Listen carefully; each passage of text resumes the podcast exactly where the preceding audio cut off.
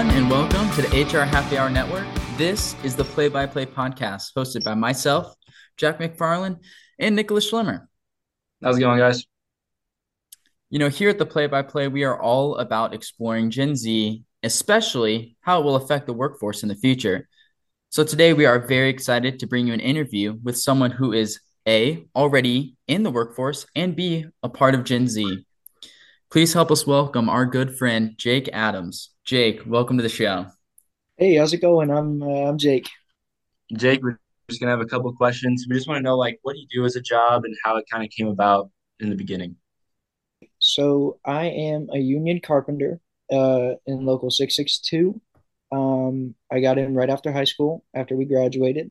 That's usually what I spend most of my day doing. If not, I'm at home working on, you know, a project or just kind of relaxing. That's great. I mean, I guess that kind of leads right into my first question here.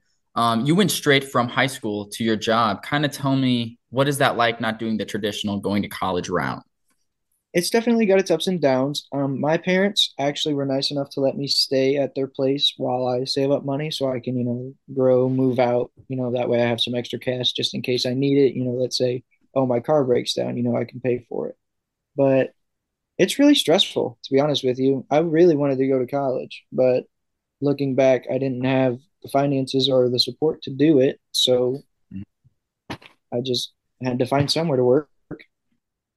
Yeah, so that just kind of brought a thought to my mind, Jake. You had mentioned that a lot of times it's hard for college students to go straight into straight into college because it does cost so much money. Mm-hmm. And I saw this statistic that in 2022, 55% of high school graduates either have no plans to attend college or are uncertain. And then obviously you kind of fell into that. And it did say that the main concern was the money. That seems to be a driving factor in in what we're seeing nowadays. It was definitely expensive whenever I've got my first, you know, oh, this is for your dorm, for your meal pass, for, you know, if you're wanting to get like a suite or whatever, so and so. It was $28,000 a semester for SIU. And I couldn't come up with that kind of money. And my parents didn't want to help me out because if, you know, if I fail to make a payment, it's on me. And I'm also, you know, I don't think a piece of paper should be able to tell you what you can and can't do. And also job security. I know that I'm going to wake up in the morning and I know I'm going to have a job and I'm going to go to work and I'm going to have money to feed my family, uh, pay for my rent, my expenses, so and so, and have leisure money as well. Being a carpenter is a really, uh, what's the word, livable wage. I think it's a median of $90,000 or so per year once you get up there. And I think I did some research that the average median family makes around $50,000 a year. So it's definitely very comfortable of a wage. But I couldn't afford it. And I know that being a carpenter, I'm going to get to go to different places every day, maybe work on something I like working on. I like using my hands and learning on the job. So I thought carpentry would be a really great way to go. Yeah, no, that's great. Um, so you are fairly new um mm-hmm. to carpentry. So what's kind of I know you say the median pay is 90,000, but what's kind of the roadmap from, you know, just finishing high school and then moving your way up because obviously, you know, you're not going to get paid that much right away. So what does that kind of look like uh as someone who would maybe be looking into going into a trade? Whoa. What's kind of the deal with that? For carpenters, they go through the hall. The hall is where you get your work, is where they sign you up, they put you into the union. You have to um you have to go through a speech almost and like make a deal with the union saying that you can't do, you know, un- non-union work. But I went through that and then you have to get a company to hire you. Well, my girlfriend's dad called a company that's really well known around the area, Middendorf and Royce, and they they're like, "Yeah, we'll take you on. You're cheap. You're brand new. We can teach you a lot of stuff, and then if we like you, we'll keep you, and you'll be a good carpenter." So you started a term one apprentice, from whenever you get hired. And you go up a term or two terms every year because you go to school every three months. So that's approximately go, terming up twice a year. Um, you have to have 750 hours worked before you can term up as well. So basically, you start at a term one apprentice and you work for them. They pay you, you know, they give you your benefits and all that, and you go to school. there's a carpenter school in Belleville and in St. Louis for our local that will train you. And the more you get training, the more you term up. Um, you go to school Tuesday through Friday, and again, it's every three months, and it's only from like six to three thirty. So it's not bad. You're getting paid while doing it, and the school actually runs through SWIC, so it's SWIC credit. And if you do sign up for SWIC, you don't have to, but if you do, they save those credits, and you can take a or like a project management class, mm-hmm. and now you can go and be a superintendent that's what makes the most money. You could be a superintendent, a job manager, a, a bidder, all that kind of stuff. So what I'm hearing is basically if you don't want to take the college route, there is still a path back to college if you really want. For those who don't know, SWIC is a community college in uh, the local Illinois area. Um, so yeah, I think that's great that you know because if you change your mind down the road going to college, I mean, you're taking some credits right now. Yeah. Yeah, definitely. And then I kind of wanted to reach back on a on a point that you made that that you were kind of new and young to this profession. So I was wondering, have you seen any like in the workplace, have you seen any disadvantages of being fresh out of high school, jumping straight into it? Disadvantages um, or advantages, honestly, anything. I think it's a great learning experience. Uh, the guys that I work with are nice. They teach me new things. If I mess up, they don't really get mad at me. But at the same time, you are new and there is that expectation of you need to be learning. And if you're not learning, then they're not going to pay you. You're going to get sent back to the hall and you're going to have to start trying to find work again. So, being a new guy, you know, it's the new guy. You get made fun of, you know, you get picked on a lot. Like, it is what it is. And that's what they're to do. But it's really fun. They make jokes with you. They want, I guess it's like they're testing you out if they like you or not. Um, but a really big disadvantage to being a new guy is sometimes they'll ask you to do something and you don't understand, and then some other guy will do it, and then you just kind of stand there and watch. So mm-hmm. make, they always tell you make sure you're asking questions, make sure you understand. So in that case, let's say he's like, "Oh, go build me a wall buck for that wall over there." Do you have any idea what that is? no. So whenever you're building a wall, I'll give you a little lecture. Whenever you're building a wall, it's when you take two studs and you put one in between. That way, you can connect two walls together and have something to nail. I would have, if I didn't know what that was, I would have said, "Hey, what's a wall buck?" And they would have said, "Oh, you got to place these two two by fours like this right here, and you shoot them together. Boom, done." Yeah, yeah. So with that learning process that that you're kind of talking about, how you you kind of have to sit back and watch sometimes. Is there anything that you would change or add to maybe more benefit all the new people coming into a specific trade? Um, you don't go to school right away because they're there to teach you, and basically you go to school to reaffirm what you're learning. So, what I would do is I would, if I were hiring somebody new who didn't know what they were doing, fresh, green, right out of high school, I would teach them like simple things like how to read a blueprint, how to put together a wall, how to frame a wall, how to just simple things like that. Putting up a wall. Um, like maybe like a little crash course, maybe. Like not even but again, you get taught that on the job. Usually they they sent me my first job to where they were framing walls and standing them and all that, and they taught me that there. But if you're looking to hire somebody who's not interested because they don't know what they're doing, I would say put them in an environment where they can learn and then put them in the actual workforce. Yeah, so it's like a lot of hands-on learning is what you're saying. Yeah. Yeah, and I guess kind of sticking with, you know, being young or being new in the profession, um, do you feel that as a younger worker, not necessarily a new worker, but as a younger worker, you are 18, 19, um, do you feel like there's any stereotypes or like traditions of seniority uh, from the older workers that are coming down to you like, oh, you're you're in Gen Z, you know, you're just gonna be on your phone, you're not gonna do this, you're not gonna do that. Do you feel like there's any of that going on? I do hear a lot of that is that people like, you know, Gen Z, younger people are always on their phone, you know, they don't pay attention, this and that. In fact, in my interview, they asked if I even knew how to use a tool. So wow. Um, they don't really have very high expectations for people because they were like, Do you know how to use like a a drill? I'm like, well, well, yeah. And they're like, it's crazy because most people don't know how. Like whenever yeah. they first start, and I'm like, really? Yeah, do you think that there's anything that you can do, not necessarily you, but I mean, maybe as a generation that Gen Z can do when going into jobs like these? What advice would you give them?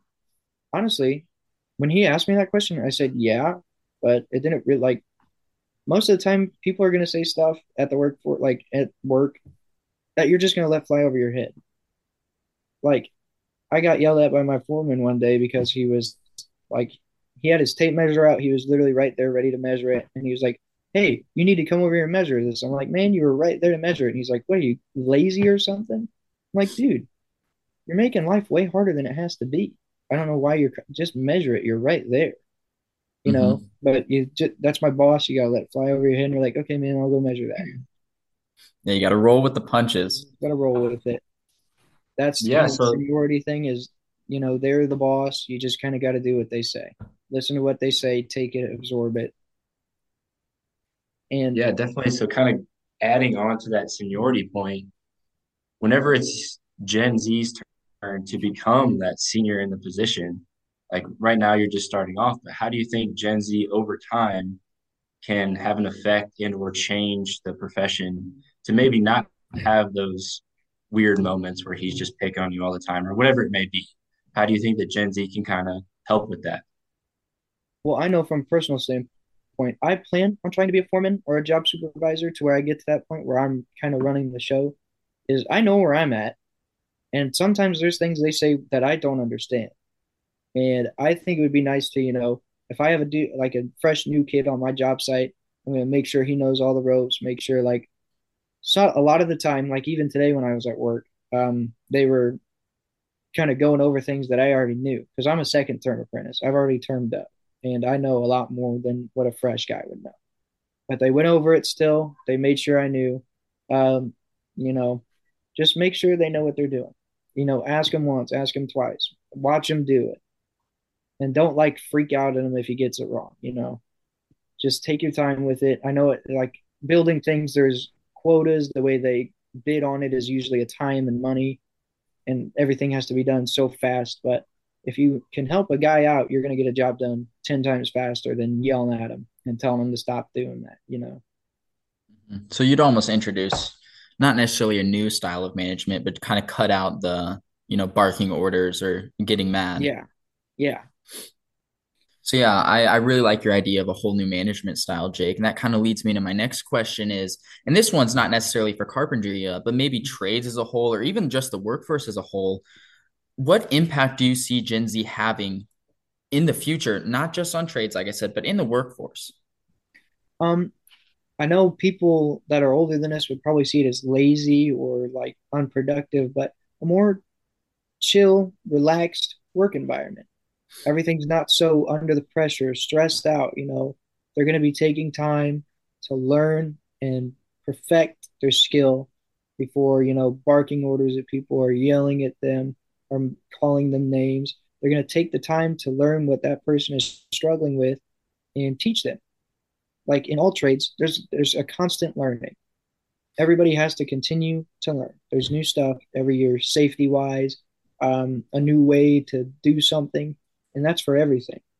Um, it's just going to be taking it one step at a time instead of let's get this pumped out as fast as possible.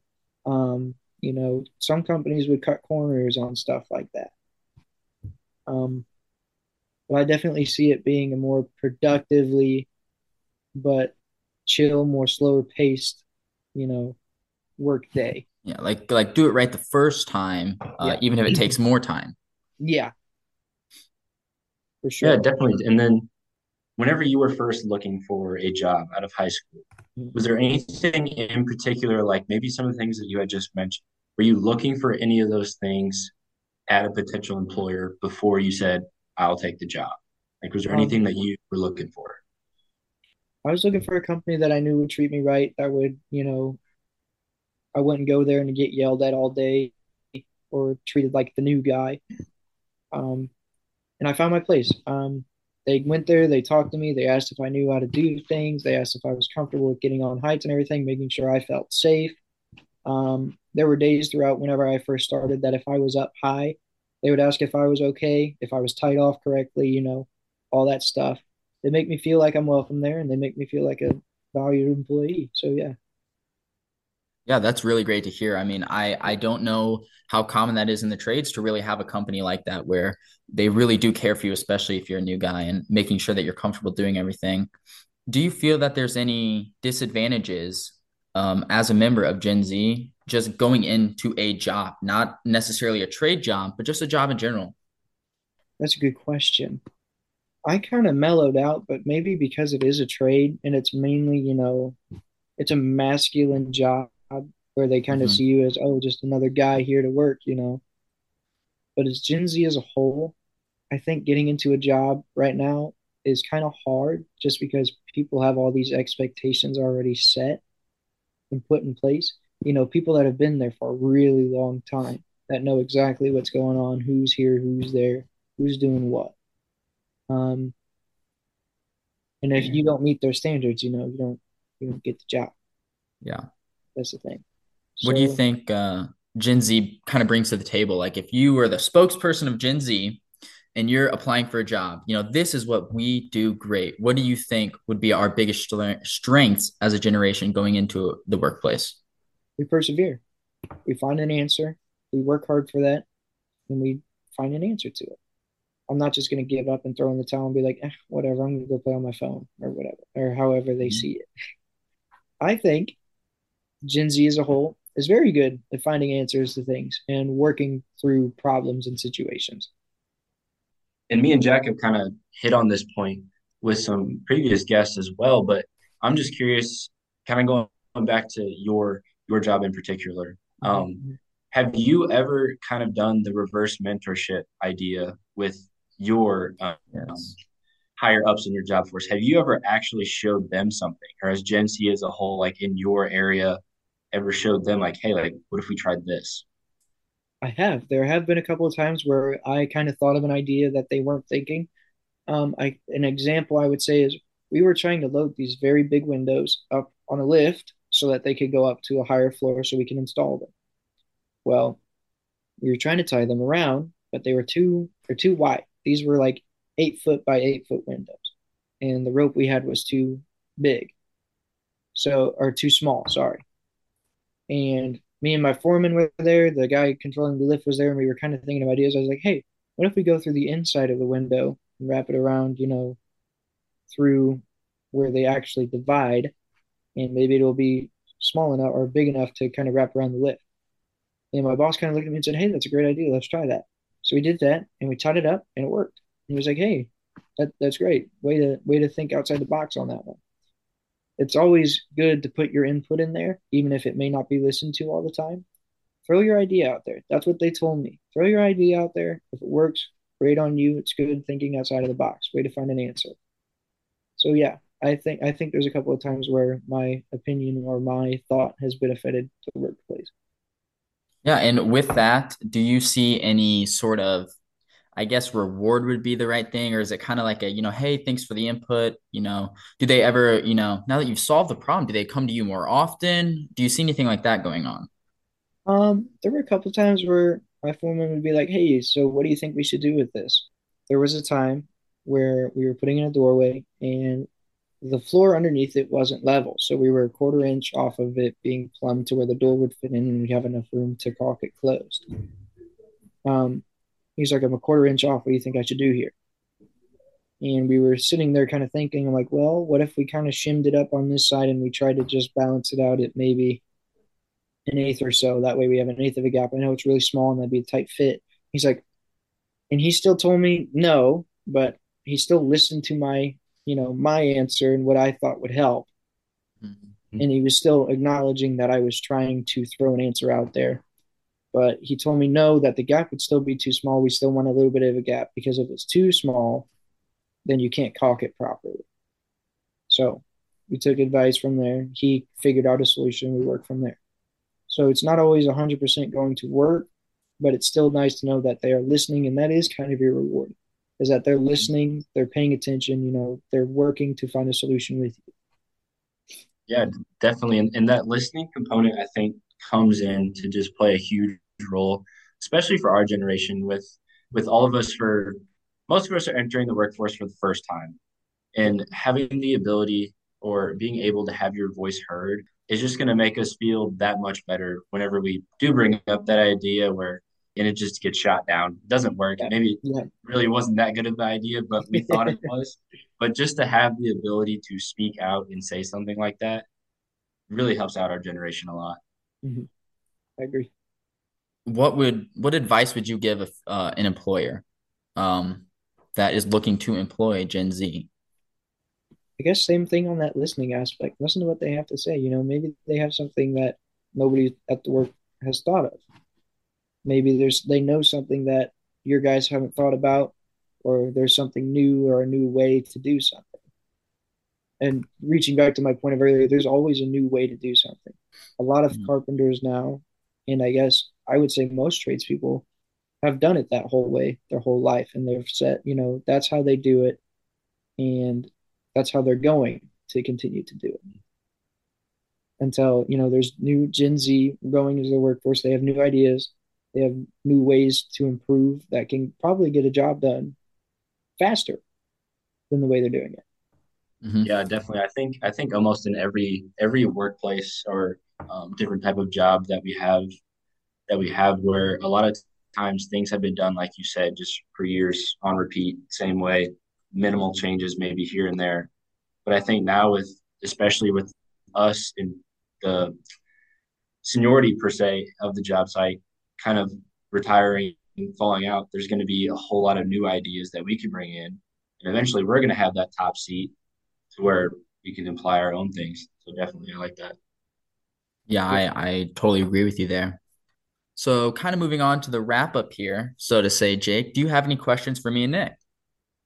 Not really. I think we touched all the bases of what being a carpenter is and going to the workforce and all that. But really, the union is looking for manpower. There's a lot of open jobs right now. It's very easy to get into the union into a trade. So if anybody's looking for a job, yeah, You heard it here first. If anyone's looking for a job, please go to the union. Help out Jake Adams. You know, you might be his coworker. Take the leap of faith.